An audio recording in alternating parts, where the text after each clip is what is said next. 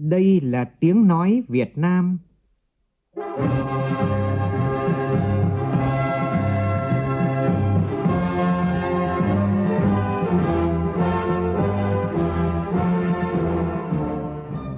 là tiếng nói Việt Nam,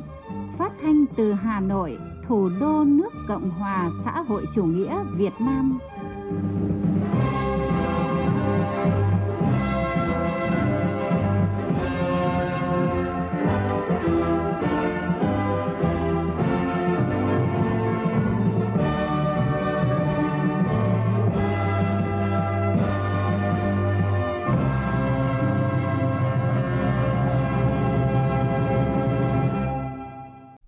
Kính chào quý vị và các bạn.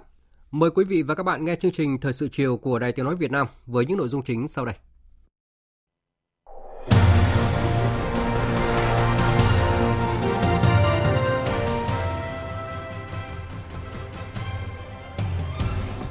Tổng Bí thư Nguyễn Phú Trọng yêu cầu Hội nông dân Việt Nam tiếp tục đổi mới mạnh mẽ hơn nữa để phát huy vai trò nông dân là chủ thể, là trung tâm trong phát triển nông nghiệp, kinh tế nông thôn và xây dựng nông thôn mới. Thủ tướng Phạm Minh Chính chủ trì phiên họp chính phủ chuyên đề xây dựng pháp luật tháng 12. Nhiều địa phương đơn vị công bố mức thưởng Tết dương lịch và âm lịch cho người lao động với mức cao nhất thuộc về một doanh nghiệp tại tỉnh Long An lên tới 5 tỷ 680 triệu đồng. Nhiều bị cáo trong vụ án chuyến bay giải cứu được Viện Kiểm sát đề nghị giảm mức án trong phiên xét xử phúc thẩm. Trong khi đó, cơ quan cảnh sát điều tra công an tỉnh Thái Bình khởi tố bổ sung bị can Lưu Bình Nhưỡng về tội lợi dụng chức vụ quyền hạn gây ảnh hưởng đối với người khác để trục lợi. Trong phần tin quốc tế, cả Israel và Hamas đều phản ứng lạnh nhạt với kế hoạch hòa bình của Ai Cập. Các chuyên gia kinh tế hàng đầu thế giới nhận định, kinh tế toàn cầu năm 2024 không có nhiều biến động bất thường, nhưng lạm phát vẫn là thách thức lớn.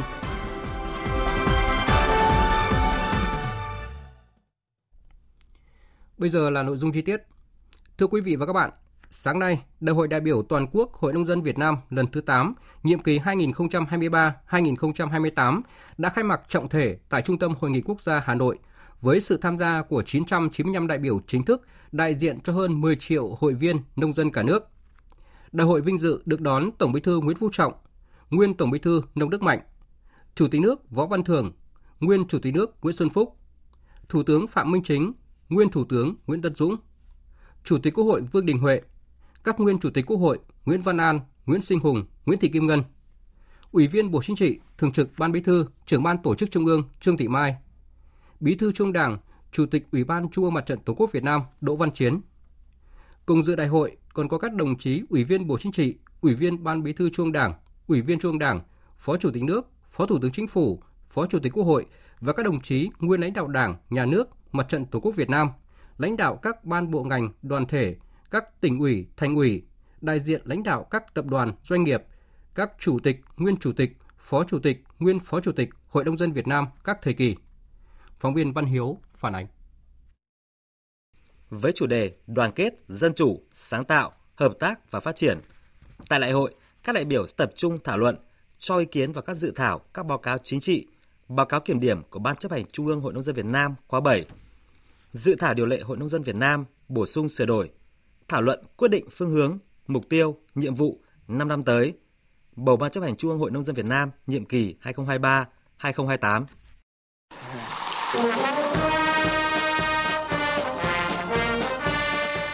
Phát biểu chỉ đạo tại đại hội, Tổng Bí thư Nguyễn Phú Trọng trân trọng biểu dương, đánh giá cao những nỗ lực, cố gắng của giai cấp nông dân và của các cấp hội nông dân cả nước trong nhiệm kỳ qua. Đồng thời khẳng định, trong suốt chiều dài lịch sử của dân tộc cũng như quá trình xây dựng, phát triển và đổi mới đất nước,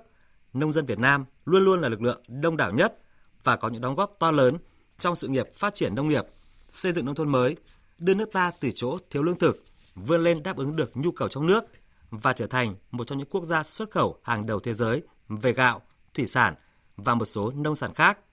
bảo đảm vững chắc an ninh lương thực quốc gia. Tổng Bí thư Phú Trọng cho biết, Đảng và Nhà nước đánh giá cao những đóng góp quan trọng của nông dân trong sự nghiệp xây dựng và đổi mới đất nước, góp phần vào sự thành công của công cuộc xây dựng nông thôn mới,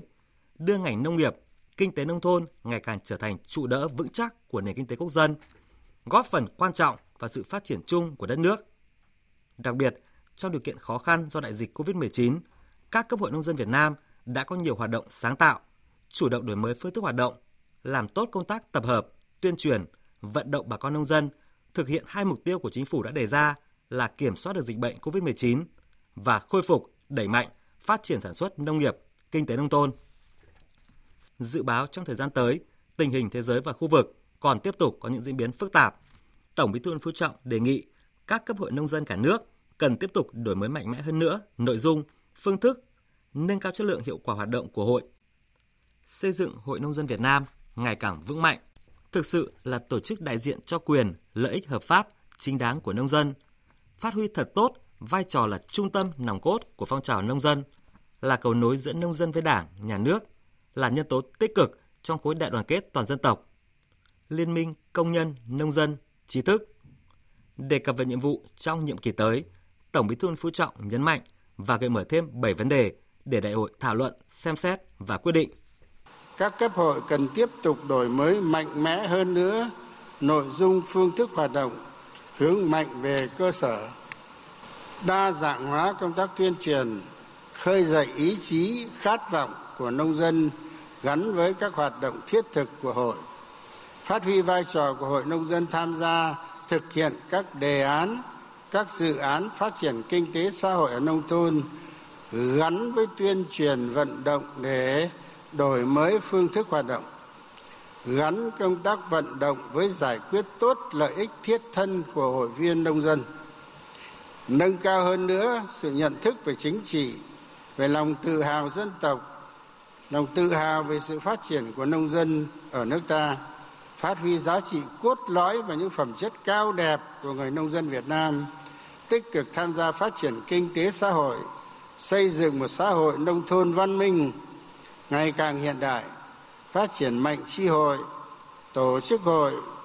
nông dân nghề nghiệp để đổi mới phương thức tập hợp, phát huy vai trò của các mô hình câu lạc bộ để tập hợp đoàn kết rộng rãi hơn nữa nông dân làm nòng cốt phát triển các phong trào nông dân. Tổng Bí thư Phú Trọng đề nghị các cấp hội tiếp tục tăng cường tham gia đào tạo, bồi dưỡng tay nghề cho nông dân và lao động nông thôn, tuyên truyền vận động nông dân tham gia học nghề, tư vấn về nghề nghiệp, việc làm, thành lập doanh nghiệp, trang trại và cơ sở sản xuất kinh doanh. Tổ chức tốt các hoạt động cung ứng thiết bị, vật tư nông nghiệp, hỗ trợ nông dân đầu tư cho sản xuất nuôi trồng chăn nuôi tham gia cung cấp một số dịch vụ công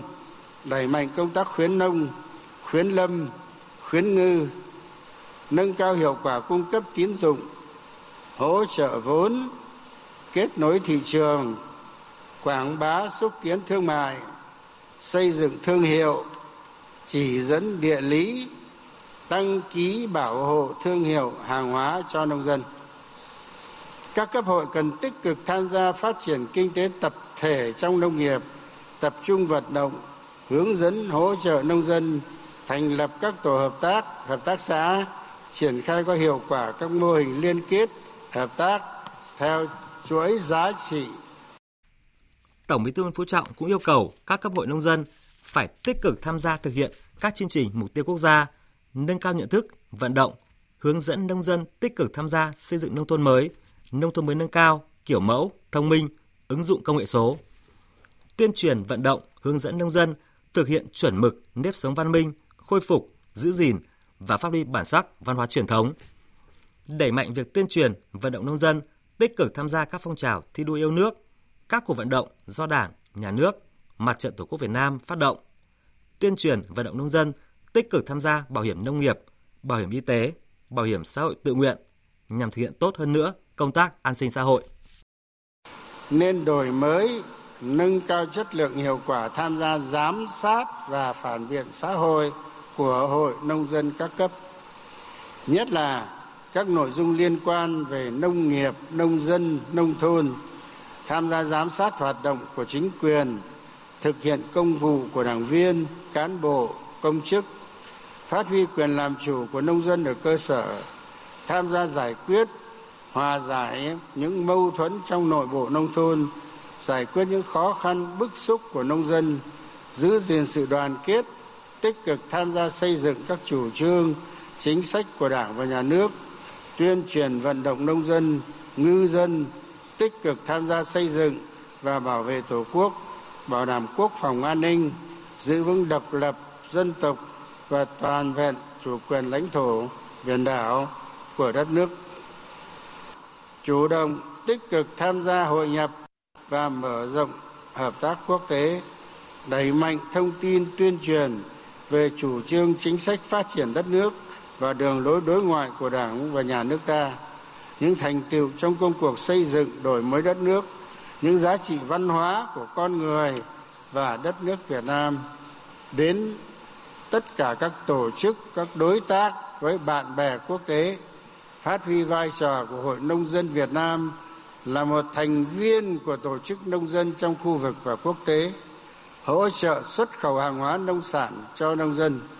thu hút các nguồn lực quốc tế để hỗ trợ phát triển nông nghiệp nông dân nông thôn phát huy vai trò của nông dân tích cực tham gia các hoạt động hợp tác trao đổi giới thiệu hàng hóa nông sản giữa nông dân nước ta với nông dân các nước góp phần đẩy mạnh các hoạt động đối ngoại nhân dân.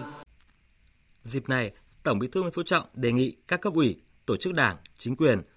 mặt trận Tổ quốc và các tổ chức chính trị xã hội các cấp cần quán triệt thật sâu sắc, nâng cao nhận thức, trách nhiệm,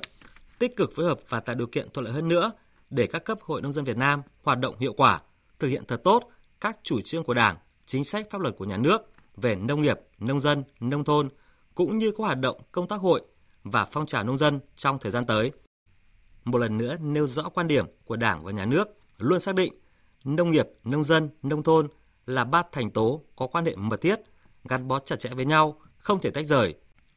Có vai trò vị trí rất quan trọng trong sự nghiệp đổi mới, xây dựng và bảo vệ Tổ quốc. Tổng Bí thư Nguyễn Phú Trọng kỳ vọng sau đại hội này, công tác hội và phong trào nông dân của chúng ta sẽ có một bước phát triển mới mạnh mẽ hơn nữa sáng tạo hơn nữa đóng góp thật xứng đáng để thực hiện thắng lợi nghị quyết đại hội 13 của Đảng và các nghị quyết Trung ương Đảng khóa 13, góp phần cùng toàn Đảng, toàn quân, toàn dân giữ vững và phát huy các thành quả cách mạng, xây dựng và bảo vệ Tổ quốc Việt Nam thân yêu của chúng ta ngày càng giàu đẹp, hùng cường, tất cả vì một nước Việt Nam phồn vinh, hạnh phúc, dân giàu, nước mạnh, dân chủ, công bằng, văn minh. Xin chúc Hội Nông dân Việt Nam ngày càng vững mạnh,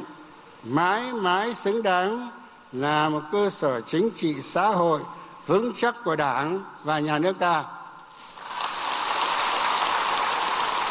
Xin chúc giai cấp nông dân Việt Nam không ngừng lớn mạnh, thực sự là chủ thể, là trung tâm của quá trình phát triển nông nghiệp, kinh tế nông thôn và xây dựng nông thôn mới. Chúc Đại hội đại biểu nông dân Việt Nam lần thứ 8 của chúng ta thành công tốt đẹp. Chúc các đồng chí đại biểu mạnh khỏe, hạnh phúc và thành công. Chiều nay tại trụ sở Trung ương Đảng, Tổng Bí thư Nguyễn Phú Trọng tiếp đồng chí Shi Kazuo, Chủ tịch Đoàn Chủ tịch Ban chấp hành Trung ương Đảng Cộng sản Nhật Bản, đang dẫn đầu đoàn đại biểu Đảng Cộng sản Nhật Bản thăm và làm việc tại nước ta theo lời mời của Trung ương Đảng Cộng sản Việt Nam. Tổng Bí thư Nguyễn Phú Trọng bày tỏ vui mừng gặp lại đồng chí Si Kazuo, hoan nghênh đồng chí Si và đoàn sang thăm Việt Nam, đánh giá cao ý nghĩa chuyến thăm lần này của đồng chí Si trong năm hai nước kỷ niệm 50 năm thiết lập quan hệ ngoại giao, hai bên vừa nâng cấp quan hệ lên đối tác chiến lược toàn diện vì hòa bình và thịnh vượng tại châu Á và trên thế giới. Tổng Bí thư bày tỏ tin tưởng chuyến thăm sẽ góp phần tăng cường quan hệ hữu nghị truyền thống và đoàn kết giữa hai đảng và thúc đẩy tình hữu nghị nhân dân giữa hai nước, làm phong phú hơn quan hệ giữa hai nước. Tổng Bí thư Nguyễn Phú Trọng nhấn mạnh về truyền thống đoàn kết hữu nghị giữa Đảng Cộng sản Nhật Bản và Đảng Cộng sản Việt Nam được xây dựng trong những năm tháng đấu tranh cách mạng, cảm ơn sự ủng hộ và giúp đỡ quý báu mà Đảng Cộng sản Nhật Bản và nhân dân yêu chuộng hòa bình Nhật Bản đã dành cho Việt Nam trong công cuộc đấu tranh giải phóng dân tộc thống nhất đất nước trước đây, cũng như trong xây dựng chủ nghĩa xã hội và phát triển đất nước ngày nay. Tổng Bí thư trao đổi về đường lối đối ngoại độc lập tự chủ, hòa bình, hữu nghị, hợp tác và phát triển, đa phương hóa, đa dạng hóa quan hệ đối ngoại. Tổng Bí thư Nguyễn Phú Trọng cũng vui mừng trước những bước phát triển tốt đẹp của quan hệ giữa hai đảng trong thời gian qua thông qua duy trì giao lưu, tiếp xúc cấp cao, chia sẻ thông tin, đánh giá cao hoạt động trao đổi lý luận thường niên giữa hai đảng, coi đây là điểm sáng trong quan hệ hợp tác giao lưu giữa hai đảng. Chủ tịch Đảng Cộng sản Nhật Bản Shi Kazuo bày tỏ vui mừng được sang thăm lại Việt Nam sau 5 năm kể từ chuyến thăm năm 2018 và được gặp lại đồng chí Tổng Bí thư Nguyễn Phú Trọng.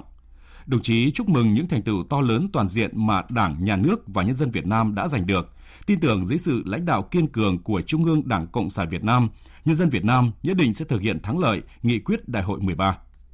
Chủ tịch Đảng Cộng sản Nhật Bản Shi Kazuo bày tỏ tán thành với những đánh giá và phương thức thúc đẩy giao lưu hợp tác giữa hai đảng trong thời gian tới. Đồng chí xi cho biết mục đích chuyến thăm lần này tới Việt Nam và một số nước Đông Nam Á là nhằm trao đổi ý kiến về việc kiến tạo hòa bình trong khu vực, chia sẻ lập trường của Đảng Cộng sản Nhật Bản đối với vấn đề hòa bình và phát triển của khu vực và thế giới. Đồng chí xi đánh giá cao vị trí và vai trò của Việt Nam trong khu vực, chúc mừng những thành tựu về đối ngoại mà Việt Nam đã đạt được trong thời gian qua tin tưởng Việt Nam sẽ tiếp tục có những đóng góp to lớn hơn đối với hòa bình, ổn định, hợp tác và phát triển ở khu vực và trên thế giới. Trước đó, tại trụ sở Ban đối ngoại Trung ương, đồng chí Lê Hoài Trung, Bí thư Trung ương Đảng, trưởng Ban đối ngoại Trung ương đã có cuộc tọa đàm với đồng chí Si Kazuo và đoàn. Tại cuộc tọa đàm, hai bên đi sâu trao đổi ý kiến về đường lối chính sách đối ngoại của hai đảng về tình hình quốc tế khu vực mà hai bên cùng quan tâm – hai bên khẳng định sự coi trọng quan hệ giữa Đảng Cộng sản Việt Nam và Đảng Cộng sản Nhật Bản trong chính sách đối ngoại của mình, nhất trí về việc trong tình hình hiện nay, hai đảng cần nỗ lực tích cực phát huy vai trò trong việc thúc đẩy hòa bình, hợp tác và phát triển ở khu vực Đông Nam Á và Đông Bắc Á, đồng thời đóng góp vào nỗ lực chung của nhân dân thế giới vì hòa bình, hữu nghị, hợp tác và phát triển. Trong đó có vấn đề chống phổ biến và giải trừ vũ khí hạt nhân, thúc đẩy quan hệ quốc tế trên nền tảng tôn trọng luật pháp quốc tế, hiến trương Liên Hợp Quốc Hai bên cũng nhất trí tiếp tục trao đổi về biện pháp thúc đẩy quan hệ giữa hai đảng và phối hợp tại các diễn đàn quốc tế, phối hợp tổ chức tốt trao đổi lý luận lần thứ 11 giữa hai đảng trong năm 2024. Hôm nay, Chủ tịch nước đã ký quyết định về việc tặng quà người có công dịp Tết Nguyên đán Giáp Thìn 2024. Các mức cụ thể như sau. Mức quà 600.000 đồng tặng người có công với cách mạng gồm người hoạt động cách mạng trước ngày 1 tháng 1 năm 1945 đang hưởng trợ cấp ưu đãi hàng tháng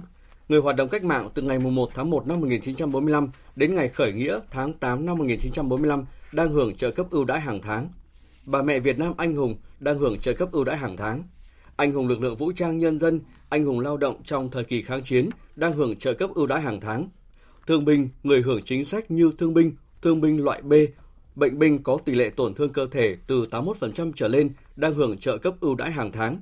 Người hoạt động kháng chiến bị nhiễm chất độc hóa học có tỷ lệ tổn thương cơ thể từ 81% trở lên đang hưởng trợ cấp ưu đãi hàng tháng. Người có công giúp đỡ cách mạng đang hưởng trợ cấp nuôi dưỡng hàng tháng. Ngoài ra, mức quà này còn dành tặng đối tượng là thân nhân liệt sĩ đang hưởng trợ cấp tuất nuôi dưỡng hàng tháng. Thân nhân của hai liệt sĩ trở lên đang hưởng trợ cấp tuất hàng tháng. Mức quà 300.000 đồng dành tặng thương binh, người hưởng chính sách như thương binh, thương binh loại B, bệnh binh có tỷ lệ tổn thương cơ thể từ 80% trở xuống đang hưởng trợ cấp ưu đãi hàng tháng thương binh đang hưởng chế độ mất sức lao động.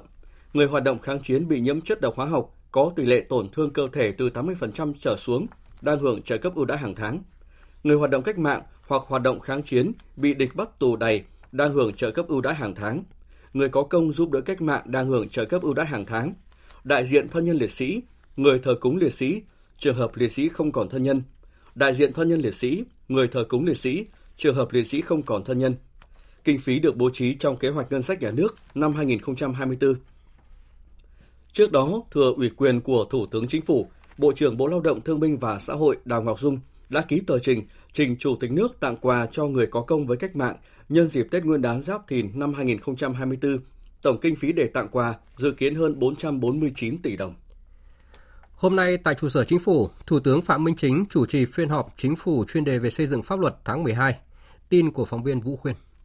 Tại phiên họp, các thành viên chính phủ thảo luận xem xét cho ý kiến đối với 9 nội dung gồm 7 đề nghị xây dựng luật pháp lệnh và hai dự thảo luật, luật phòng cháy, chữa cháy và cứu nạn cứu hộ, luật dẫn độ, luật chuyển giao người đang chấp hành án phạt tù, luật tham gia lực lượng gìn giữ hòa bình của Liên Hợp Quốc,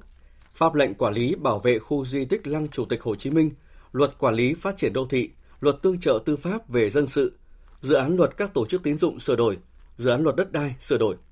Đặc biệt về đề nghị xây dựng luật quản lý phát triển đô thị do Bộ Xây dựng chuẩn bị, các đại biểu cho rằng cần thể chế hóa đầy đủ, đồng bộ chủ trương quan điểm của Đảng, chính sách của nhà nước về quản lý phát triển đô thị nhất là nghị quyết số 06 NQTU ngày 24 tháng 1 năm 2022 của Bộ Chính trị về quy hoạch xây dựng quản lý và phát triển bền vững đô thị Việt Nam đến năm 2030, tầm nhìn đến năm 2045. Theo Bộ trưởng Tài nguyên và Môi trường Đặng Quốc Khánh, khi xây dựng luật này cần quan tâm chế tài quản lý quy hoạch, thiết kế đô thị và thiết kế xây dựng những công trình khu đô thị mới cần tính toán quy mô dân số để có giải pháp giãn, giảm mật độ xây dựng, xây dựng công trình hạ tầng ngầm, nhất là các đô thị loại 1 đô thị lớn, tránh tình trạng ồn tắc và cần quan tâm bảo vệ môi trường. Phải bảo đảm cảnh quan đô thị, tránh tình trạng lấp ao hồ gây mất cảnh quan và ngập úng cục bộ trong đô thị. Bộ trưởng Đặng Quốc Khánh cũng lưu ý về việc cần phải có quy định cho việc ưu tiên tách riêng hệ thống nước thải đô thị để xử lý. Vì hiện nay, hầu hết các đô thị ở Việt Nam, nước mưa và nước thải đang cùng chung mương thoát nước và chưa có nhà máy xử lý. Kết luận vấn đề này, Thủ tướng đề nghị tiếp tục tổng kết các quy định pháp luật về quản lý phát triển đô thị và pháp luật có liên quan, nhất là việc đánh giá một cách khách quan tổng thể những tồn tại vướng mắc bất cập phát sinh trong quá trình triển khai, đề xuất những quy định biện pháp phù hợp, khả thi và hiệu quả, ra soát bảo đảm tính đồng bộ thống nhất với các quy định pháp luật có liên quan, tăng cường phân cấp phân quyền, bảo đảm hiệu lực hiệu quả quản lý nhà nước về phát triển đô thị, đẩy mạnh cải cách thủ tục hành chính, bảo đảm thuận lợi cho người dân, doanh nghiệp, cơ quan, tổ chức liên quan. Tiếp tục nghiên cứu ra soát các thủ tục hành chính trong dự thảo đề cương, ứng dụng khoa công nghệ để bảo đảm cắt giảm thực chất không trồng chéo trùng lắp. Đẩy mạnh xã hội hóa, phân cấp quản lý, tạo điều kiện thuận lợi cho người dân và doanh nghiệp theo đúng tinh thần tại các nghị quyết của chính phủ. Thủ tướng nhấn mạnh, đây là luật khó, có phạm vi điều chỉnh rộng, cần cân nhắc những gì đã được các luật khác quy định thì không đưa vào luật, những gì chưa được luật khác quy định thì nên điều chỉnh, bảo đảm phù hợp với các điều ước quốc tế mà Việt Nam là thành viên. Chuyển sang các tin đáng chú ý khác. Thị trường lao động tiếp tục phục hồi, số người có việc làm tăng cao hơn năm trước, tỷ lệ lao động đi làm việc ở nước ngoài cao kỷ lục. Đây là những thông tin đáng chú ý tại hội nghị tổng kết năm nay triển khai nhiệm vụ năm 2024 của Bộ Lao động Thương binh và Xã hội diễn ra vào sáng nay. Phó Thủ tướng Trần Hồng Hà dự hội nghị. Phóng viên Kim Thanh thông tin. Tình trạng hàng trăm nghìn lao động bị buộc nghỉ giãn việc, thôi việc, mất việc làm ở các doanh nghiệp vẫn diễn ra từ quý 4 năm 2022 đã giảm nhiệt trong các tháng cuối năm 2023. Các chỉ số về lực lượng lao động, tỷ lệ thất nghiệp, tỷ lệ lao động qua đào tạo, lao động có việc làm, thu nhập của người lao động cơ bản ổn định. Các giải pháp ổn định và phát triển thị trường lao động ngoài nước được đẩy mạnh. Ước thực hiện cả năm, số lao động Việt Nam đi làm việc ở nước ngoài theo hợp đồng khoảng 155.000 người, đạt 129% so với so với kế hoạch năm, đạt mức cao nhất từ trước đến nay. Tuy nhiên năm qua vẫn còn một số hạn chế cần khắc phục như chưa có sự cải thiện về chất lượng lao động, lao động có công việc bấp bênh, thiếu tính ổn định vẫn chiếm tỷ trọng lớn, chưa đáp ứng cho nhu cầu lao động của một thị trường lao động hiện đại, linh hoạt, bền vững và hội nhập. Tỷ lệ bao phủ bảo hiểm xã hội có xu hướng tăng chậm, phần lớn hộ nghèo, hộ cận nghèo, thiếu sinh kế, thiếu hụt các dịch vụ xã hội cơ bản, tình hình xâm hại trẻ em vẫn diễn biến phức tạp. Tại hội nghị, đại diện các địa phương đã nêu những vướng mắc liên quan đến lĩnh vực chủ yếu là lao động, việc làm, giáo dục nghề nghiệp, người có công, trẻ em. Liên quan đến lĩnh vực việc làm và đào tạo nghề, Phó Chủ tịch Thường trực Ủy ban Nhân dân tỉnh Bắc Giang Mai Sơn cho rằng cần có chính sách đặc thù cho người học nghề. Là việc đặt hàng đào tạo nghề cho các đối tượng thuộc các chương trình mục tiêu quốc gia còn gặp khó khăn, chưa quy định cụ thể về đối tượng, quy định là người lao động có thu nhập thấp, rồi kinh phí thực hiện các nội dung về giáo dục nghề nghiệp ở các chương trình đang phân bổ độc lập nên khi tổ chức thực hiện thì bị trùng chéo. Rồi thì việc phân bổ kinh phí đầu tư cho cơ sở vật chất, thiết bị, phương tiện đào tạo từ các chương trình mục tiêu quốc gia cho một số trung tâm giáo dục nghề nghiệp, giáo dục thường xuyên để thực hiện cả hai chức năng giáo dục nghề nghiệp theo luật giáo dục nghề nghiệp và giáo dục thường xuyên theo luật giáo dục. Cho rằng lĩnh vực người có công còn nhiều vấn đề bất cập cần giải quyết, nhất là liên quan đến hồ sơ, Phó Chủ tịch Ủy ban nhân dân tỉnh Thanh Hóa Lê Đức Giang kiến nghị chế độ cho người thanh niên sung phong và dân quân hỏa tuyến ấy. đối với thanh niên sung phong và dân quân hỏa tuyến là Thanh Hóa là nhiều nhất với thanh niên sung phong là 75.000 người dân công hỏa tuyến là 188.000 người hiện nhiều hồ sơ mà chưa giải quyết được Sở Lao động Thương binh Xã hội cũng đã giải quyết cơ bản, còn nhiều cái hồ sơ mà bây giờ nó vướng mắc còn chưa chưa giải quyết được. Thì chúng tôi cũng mong muốn là trong thời gian tới đấy, Bộ Lao động Thương binh Xã hội sẽ tiếp tục giúp đỡ Thanh Hóa để những người có công với cách mạng, những người có công với đất nước họ được hưởng chế độ chính sách có thể là những người đã mất rồi thì họ cũng thể được an ủi. Phát biểu tại hội nghị, Phó Thủ tướng Trần Hồng Hà đánh giá cao những kết quả mà ngành lao động thương binh và xã hội đạt được trong năm 2023, đặc biệt là lĩnh vực lao động việc làm, với điểm sáng đưa lao động đi làm việc ở nước ngoài đạt con số kỷ lục, thị trường lao động dần phục hồi, đảm bảo việc làm cho người lao động, các chỉ số trong các lĩnh vực bảo hiểm xã hội, giảm nghèo, người có công, trợ giúp xã hội, bảo vệ và chăm sóc trẻ em đều được cải thiện, đảm bảo an sinh xã hội. Tuy nhiên, những thách thức tồn tại mà ngành lao động thương binh xã hội gặp phải cần phải được giải quyết trong thời gian tới, nhất là phải thay đổi tư duy, cách làm về chính sách xã hội. Phó Thủ tướng Trần Hồng Hà đề nghị. Nhân lực chất lượng cao chính là tài nguyên quan trọng nhất và nhân tài chính là động lực đột phá của chúng ta. Điều đó đặt ra những trọng trách rất lớn đối với ngành lao động thương binh xã hội và khối ngành xã hội như giáo dục, y tế, văn hóa, khoa học và công nghệ, thông tin và truyền thông cũng như đối với Tổng Liên đoàn Lao động Việt Nam thì tôi muốn là, là nghị quyết 42 cũng đã khá rõ vấn đề này. Hôm nay tôi muốn nói nhận diện thêm một số vấn đề và một số vấn đề này không phải chỉ có ngành lao động thương binh xã hội mới là ngành mà đứng ra là nhạc trưởng thôi. Nhưng mà để thực hiện nó thì các bộ, các ngành và hệ thống chính trị và đặc biệt các địa phương là cùng với ngành lao động thương binh xã hội thì các cấp các ngành trong hệ thống chính trị chúng ta phải vào và phải phân định cái nhiệm vụ rất rõ để chúng ta có thể vượt qua khó khăn. Hiện đã có một số đơn vị địa phương và doanh nghiệp công bố mức thưởng Tết năm 2024 và đã có mức thưởng cao kỷ lục. Theo báo cáo của Sở Lao động Thương binh và Xã hội tỉnh Long An, mức thưởng Tết Nguyên đán năm 2024 cao nhất là 5 tỷ 686 triệu đồng một người thuộc doanh nghiệp có vốn đầu tư nước ngoài. Mức tiền thưởng bình quân 7 triệu đồng một người. Mức tiền thưởng thấp nhất là 500.000 đồng một người đối với người lao động làm việc dưới 12 tháng. Đối với thưởng Tết Dương lịch năm 2024, các doanh nghiệp ở tỉnh Long An có mức thưởng bình quân là 1 triệu đồng một người, mức cao nhất là 6 triệu đồng một người và thấp nhất là 100.000 đồng một người với lao động mới vào làm việc dưới 12 tháng.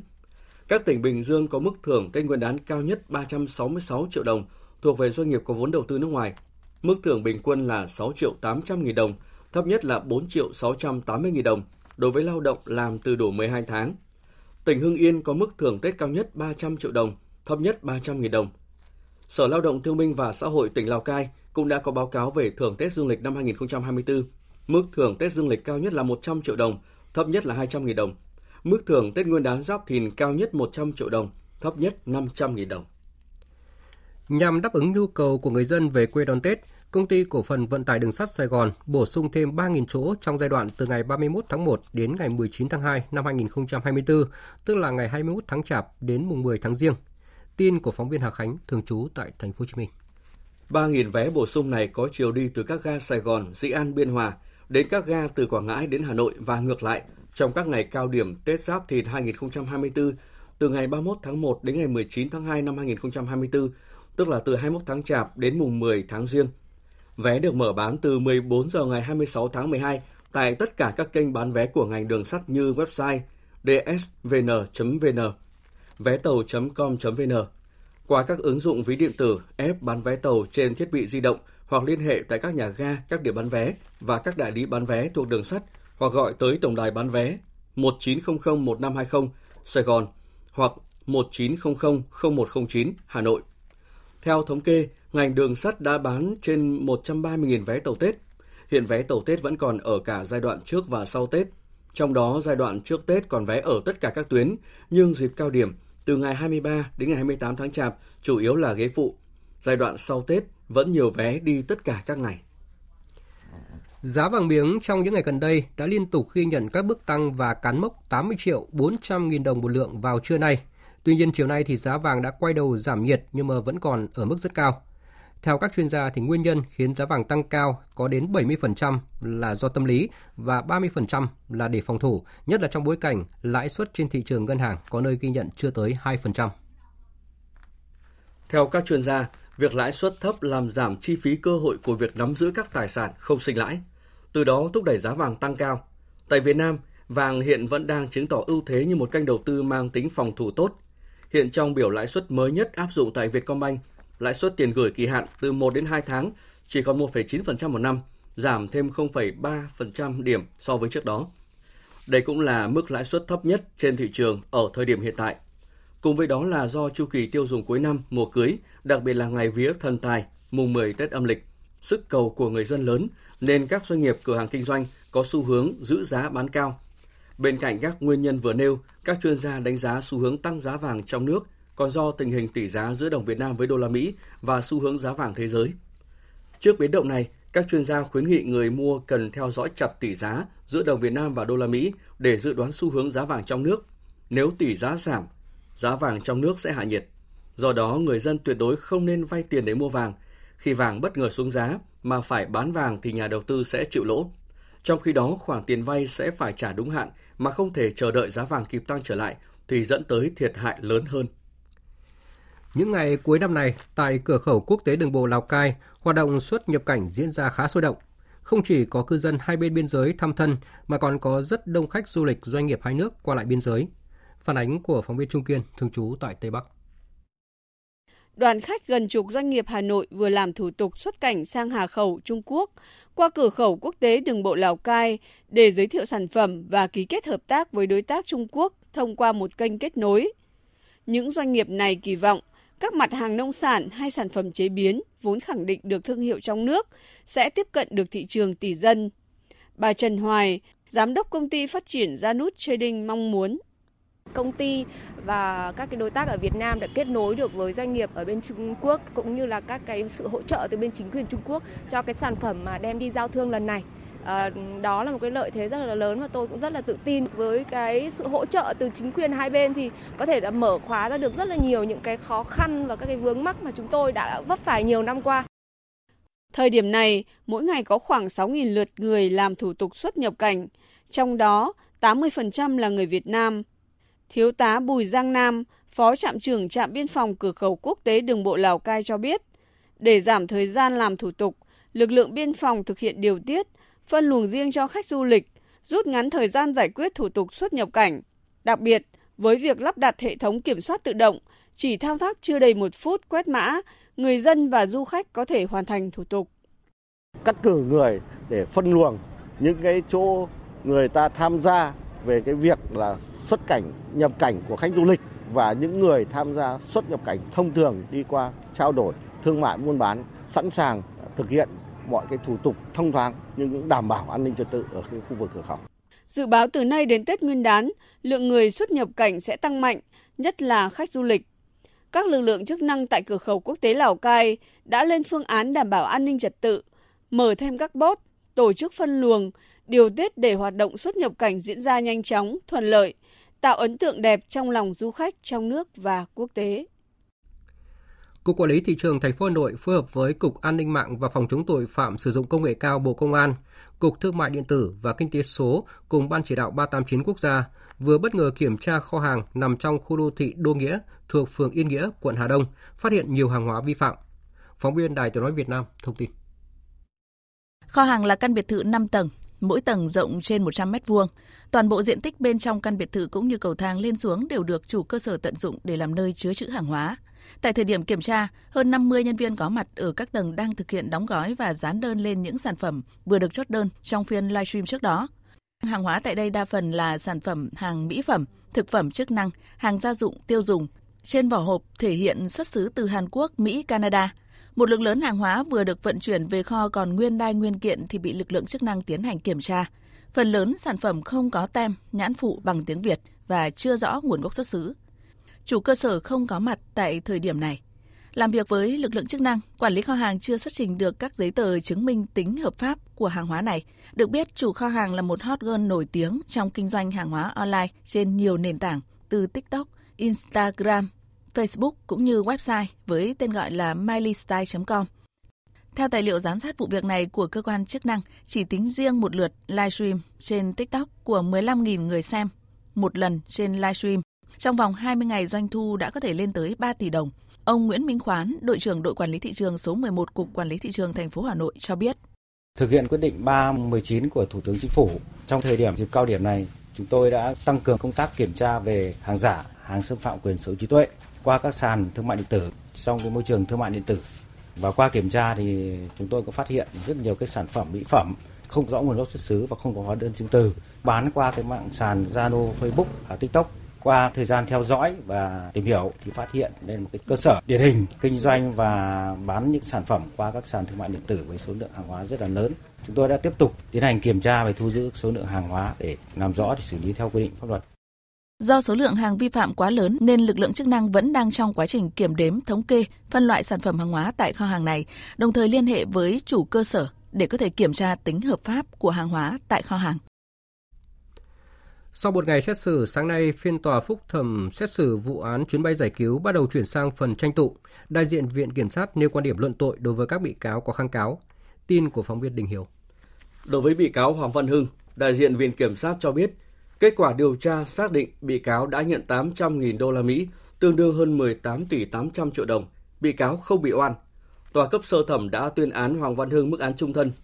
Theo đại diện Viện Kiểm sát, trước khi tòa cấp phúc thẩm diễn ra, Hoàng Văn Hưng đã có đơn đề nghị, trong đó chấp nhận cáo trạng của Viện Kiểm sát và bản án sơ thẩm, chuyển từ kháng cáo kêu oan sang xin giảm nhẹ hình phạt. Bị cáo Hưng khắc phục hoàn toàn số tiền 18 tỷ 800 triệu đồng. Ngoài ra, bị cáo Hưng trình thêm tình tiết giảm nhẹ. Do đó, đại diện Viện Kiểm sát đề nghị giảm án cho Hoàng Văn Hưng từ trung thân xuống 20 năm tù. Với bị cáo Phạm Trung Kiên, cựu cán bộ Bộ Y tế, đại diện Viện Kiểm sát cho rằng cấp sơ thẩm đã xét nhiều tình tiết giảm nhẹ khi tuyên bị cáo Kiên án trung thân khung hình phạt truy tố tới tử hình. Do đó, Viện Kiểm sát không có căn cứ để giảm thêm hình phạt, đề nghị giữ nguyên án trung thân. Với các bị cáo khác như cựu Thứ trưởng Bộ Ngoại giao Tô Anh Dũng được đề nghị giảm từ 3 đến 4 năm tù, án sơ thẩm 16 năm tù. Cựu Cục trưởng Cục lãnh sự Nguyễn Thị Hương Lan được đề nghị giảm án trung thân xuống 20 năm tù. Bị cáo Trần Văn Tân, cựu Phó Chủ tịch Ủy ban Nhân dân Quảng Nam được đề nghị giảm 1 năm tù. Ở bản án sơ thẩm, bị cáo này bị tuyên 6 năm tù. Hai bị cáo là cựu Phó Giám đốc Công an thành phố Hà Nội Nguyễn Anh Tuấn và cựu đại sứ Trần Việt Thái cũng được Viện Kiểm sát đề nghị giảm án, dù hai người này không làm đơn kháng cáo. Tại phiên sơ thẩm, bị cáo Nguyễn Anh Tuấn bị tuyên mức án 5 năm tù, còn bị cáo Trần Việt Thái bị tuyên 4 năm tù. Theo đại diện Viện Kiểm sát, đề nghị này thể hiện sự công bằng và khoan hồng của pháp luật. Cơ quan Cảnh sát điều tra Công an tỉnh Thái Bình vừa ra quyết định bổ sung quyết định khởi tố vụ án hình sự, bổ sung quyết định khởi tố bị can Lưu Bình Nhưỡng về tội lợi dụng chức vụ quyền hạn gây ảnh hưởng đối với người khác để trục lợi, quy định tại khoản 4 điều 358 Bộ luật hình sự. Quyết định đã được Viện Kiểm sát Nhân dân tỉnh Thái Bình phê chuẩn.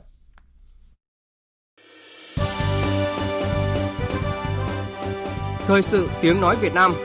Thông tin nhanh Bình luận sâu Tương tác đa chiều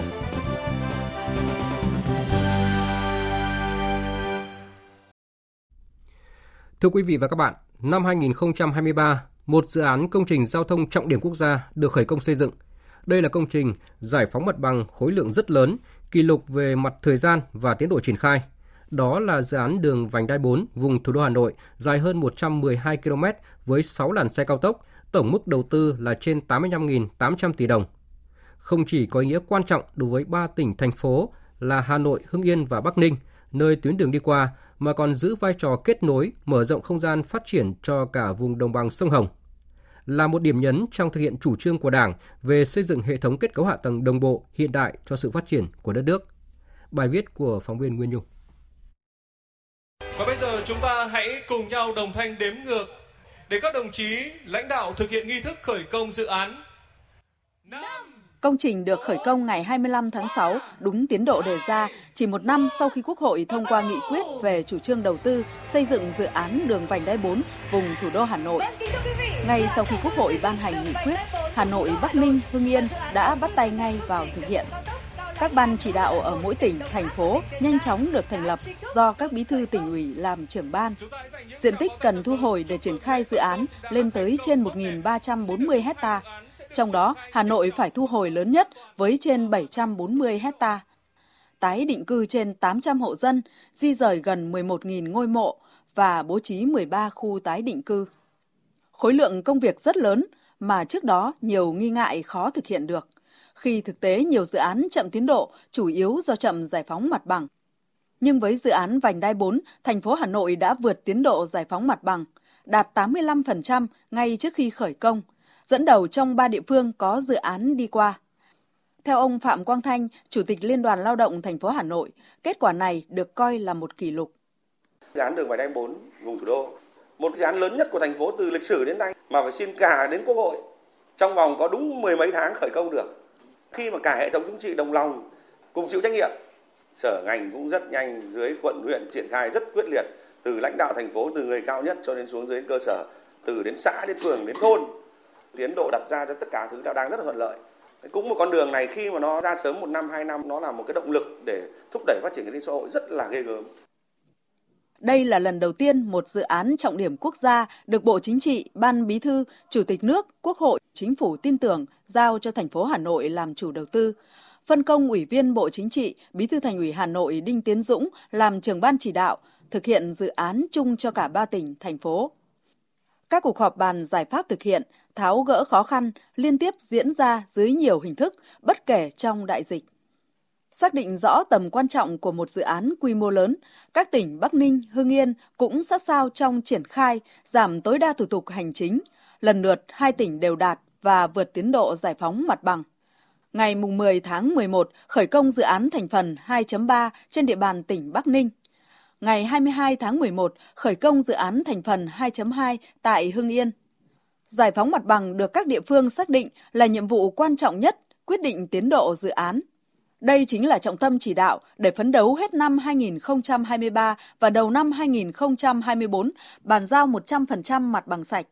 Phó Chủ tịch Ủy ban Nhân dân tỉnh Bắc Ninh Ngô Tấn Phượng cho biết.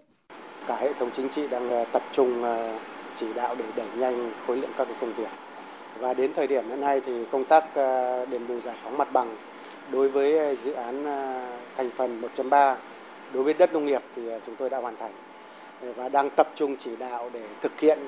phần công việc còn lại, đó là tái định cư đối với nhà ở cũng như là tái định cư với mồ mả và chúng tôi tập trung phấn đấu là hết năm 2023 này thì về mặt cơ bản dự án thành phần 1.3 là chúng tôi xong công tác đền bù giải phóng mặt bằng. Với quyết tâm, theo ông Nguyễn Hữu Nghĩa, Bí thư tỉnh Hưng Yên, khả năng dự án thành phần trên địa bàn tỉnh sẽ về đích vượt kế hoạch. Để hoàn thành giải phóng mặt bằng 100% cái đất sạch đây là quyết tâm và phải làm. Ờ, đối với hưng yên chúng tôi vẫn quán triệt là đến 31 tháng 12 dù khó đến mấy thì cũng nhất định là phải hoàn thành giải phóng mặt bằng. 30 tháng 10 là hoàn thành di rời các dự án hạ tầng kỹ thuật ờ, xây dựng xong ờ, các cái dự án tái định cư rồi mở rộng các khu nghĩa trang chúng tôi cũng rất là quyết liệt mặc dù đối với thời Hưng Yên cái đường song hành 19,3 km chiều dài Mục tiêu của dự án cơ bản hoàn thành năm 2026 và đưa vào vận hành toàn tuyến năm 2027 thì chúng tôi nghĩ là đối với Hưng Yên thì chúng tôi sẽ hoàn thành trong vòng 2 năm, rất là khẩn trương. Từ năm 2011, đường vành đai 4 đã được xác định trong quy hoạch trước yêu cầu bức thiết kết nối các tỉnh trong vùng đồng bằng sông Hồng và giải nén cho thủ đô Hà Nội. Nhưng sau hơn 10 năm, đến nay dự án được triển khai, thêm một vành đai cao tốc kết nối hạ tầng vùng thủ đô đang dần hoàn thiện. Cùng với các vành đai 1, 2, 3 đã nhận được sự đồng thuận lớn của nhân dân. Quê hương mình mà lại đường giao thông to đi qua xã thì chúng tôi rất phấn khởi, sẵn sàng bàn giao mặt bằng làm cái đường ý là ví dụ mình đi đâu là gần như tôi mà về trên quê tôi là gần nửa đường luôn vui mừng cái đất nước mình phát triển chứ hộ dân chúng tôi trả lại mặt bằng cho nhà nước để sớm cái vành đai bốn đưa vào sử dụng. Rất mừng là phúc nhà lộc nước. Chúng tôi hy vọng rằng là đảng và nhà nước đã quan tâm thì sớm đưa vành đai bốn vào hoạt động. Được bàn giao mặt bằng sạch, các nhà thầu cũng đang đẩy mạnh thi công dự án. Chúng tôi cũng đã chuẩn bị sẵn sàng lực lượng, công nhân, thiết bị và nguồn tài chính để triển khai thi công dự án một cách nhanh nhất và đảm bảo được cái tiến độ cũng như chất lượng của thành phố đề ra.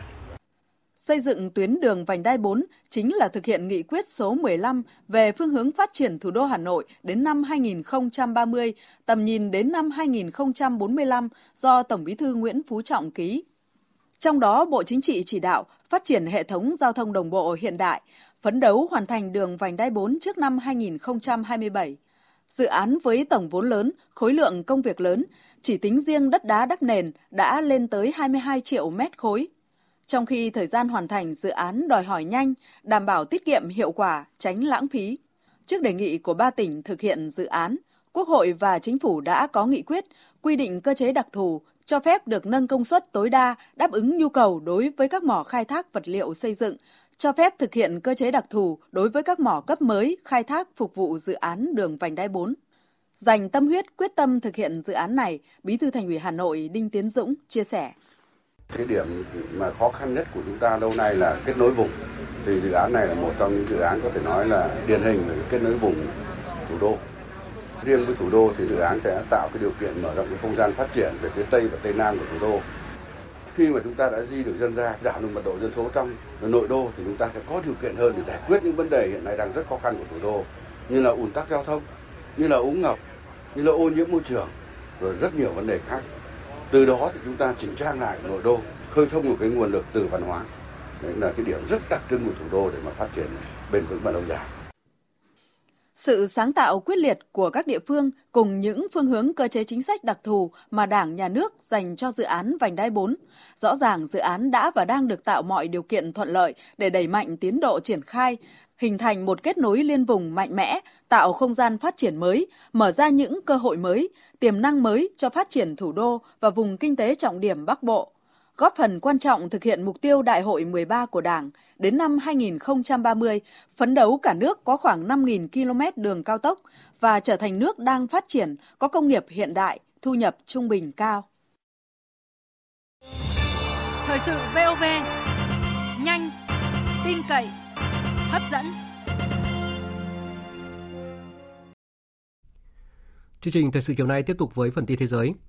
Dù không bình luận trực tiếp về đề xuất ngừng bắn tại giải Gaza của Ai Cập, tuy nhiên Thủ tướng Israel Netanyahu tuyên bố là sẽ tiếp tục chiến dịch quân sự tại Gaza. Ông đồng thời nhấn mạnh Israel sẽ mở rộng cuộc chiến trong những ngày tới và đây sẽ là một trận chiến lâu dài. Trước các lệnh trừng phạt liên tiếp của phương Tây, Nga luôn tìm ra giải pháp để thoát khỏi tình thế khó. Hôm qua, Tổng thống Putin tiếp tục đưa ra một sáng kiến giúp mở ra hướng phát triển mới đối với nền kinh tế Nga, khẳng định sức sống và thế mạnh của nước Nga trước mọi khó khăn thử thách. Tổng hợp của biên tập viên Hồng Nhung. Tổng thống Nga Vladimir Putin hôm qua đã ký một đạo luật cho phép chính phủ nước này tạm thời giảm hoặc loại bỏ hoàn toàn thuế xuất khẩu một số hàng hóa sang các nước thân thiện. Quyết định này được cho sẽ cho phép chính phủ Nga giảm thuế xuất khẩu đối với các lô hàng xuất sang các nước thân thiện trong thời gian lên tới 6 tháng. Chính phủ Nga cũng có thể tạm thời giảm hoặc hủy bỏ thuế xuất khẩu đối với một lượng sản phẩm nhất định trong thời gian không quá một năm – Giải pháp này được cho sẽ giúp hàng hóa Nga tăng tính cạnh tranh trên thị trường hơn. Kể từ khi Nga tiến hành chiến dịch quân sự tại Ukraine, Mỹ và các nước phương Tây không ngừng áp đặt hàng loạt các biện pháp trừng phạt đối với Nga, đồng thời giảm và chấm dứt dần mua dầu mỏ của Nga. Điều này được xem là cú đánh mạnh vào nền kinh tế Nga bởi dầu mỏ được xem là hàng hóa mũi nhọn của nước này. Trong một tuyên bố mới đây, Tổng thống Nga Vladimir Putin cho biết Nga đang chuyển hướng linh hoạt thành công nền kinh tế.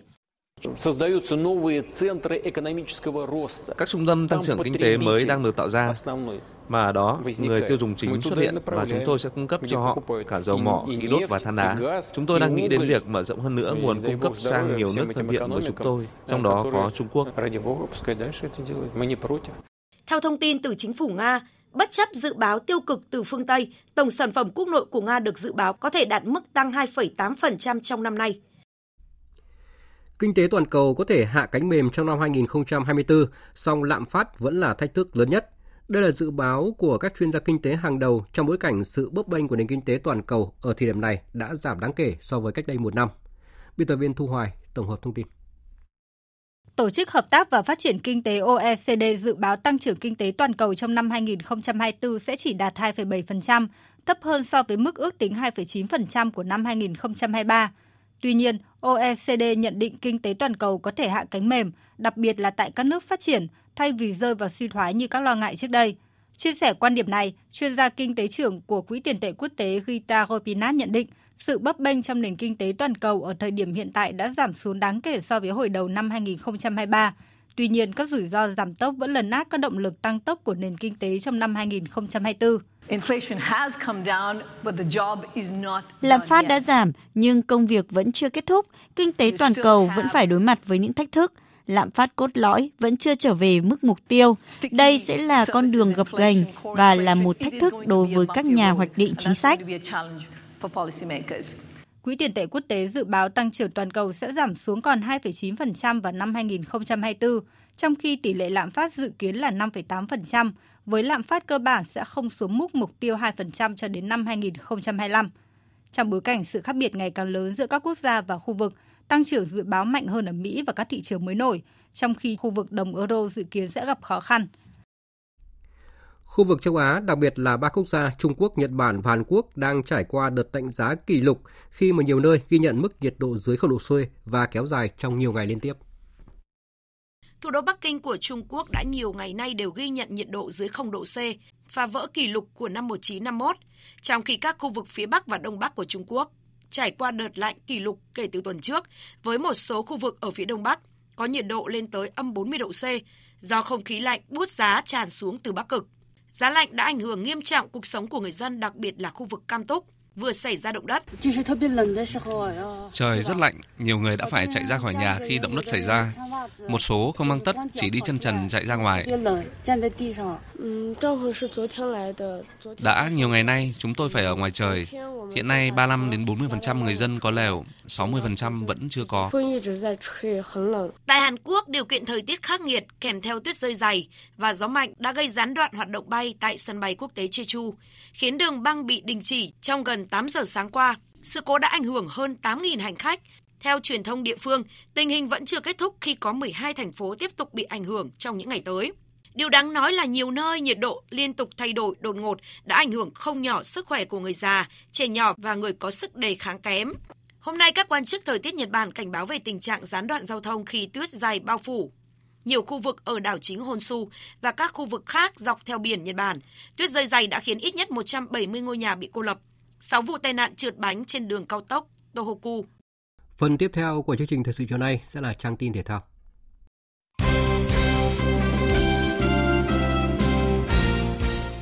Thưa quý vị và các bạn, huấn luyện viên Philip Chuzier vừa công bố danh sách 34 cầu thủ đội tuyển Việt Nam tập trung chuẩn bị cho vòng chung kết Asian Cup 2024. Trong số này có 3 thủ môn gồm Đặng Văn Lâm, Nguyễn Đình Triệu, Nguyễn Philip. Trong ba cái tên này, Đặng Văn Lâm là tuyển thủ kỳ cựu. Nguyễn Đình Triệu từng được huấn luyện viên Philip Chuze gọi lên đội tuyển Việt Nam trong đợt FIFA Days tháng 6 năm nay, còn đây là lần đầu tiên Nguyễn Philip được triệu tập. Bình luận viên Quang Huy nhận xét về thủ thành mang trong mình hai dòng máu Việt Nam và Cộng hòa Séc. Nguyễn Philip là cầu thủ mà có cái thể hình cũng như là quá trình đào tạo vượt trội so với tất cả các cầu thủ Việt Nam. Anh từng là thủ môn hay nhất của giải Cộng hòa Séc, đã từng được gọi lên tuyển Cộng hòa Séc và tại giải công an Séc thì từng là thủ môn có số đường truyền nhiều nhất, tức là rất hợp với triết lý của huấn luyện viên Trussier. Chiều nay, vòng 8 V-League 2023-2024 khởi tranh. Ở trận đấu bắt đầu lúc 18 giờ trên sân Nha Trang, Khánh Hòa tiếp Sông Lam Nghệ An. Còn vào lúc 19 giờ 15, BKMX Bình Dương làm khách của Công an Hà Nội tại sân Hàng Đẫy. Lúc này Bình Dương được 16 điểm và đang dẫn đầu bảng xếp hạng. Như thường lệ, huấn luyện viên Lê Huỳnh Đức tỏ ra thận trọng khi nói đến cuộc đua vô địch. Cũng thấy cũng khó nói trước đường gì. Tôi nghĩ đoạn đường phía trước còn rất là dài. Các cầu thủ còn phải tập luyện nhiều hơn nữa. Chúng tôi mới thắng mấy vòng thì chưa nói được gì. Trong khi đó, Công an Hà Nội mới được 9 điểm và đang đứng thứ 8 trên bảng xếp hạng. Cùng giờ với trận đấu giữa Công an Hà Nội và BKMX Bình Dương là màn đọ sức giữa Thành phố Hồ Chí Minh và Hồng Lĩnh Hà Tĩnh trên sân thống nhất.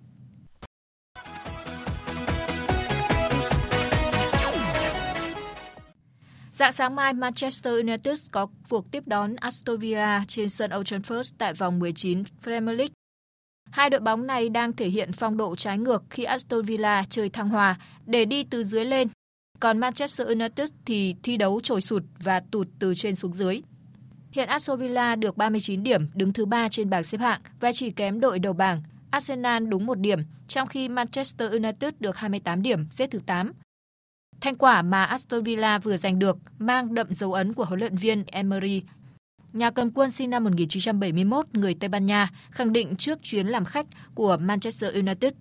I was excited and now I am so happy that we made Tôi rất vui vì những gì mà chúng tôi đã giành được.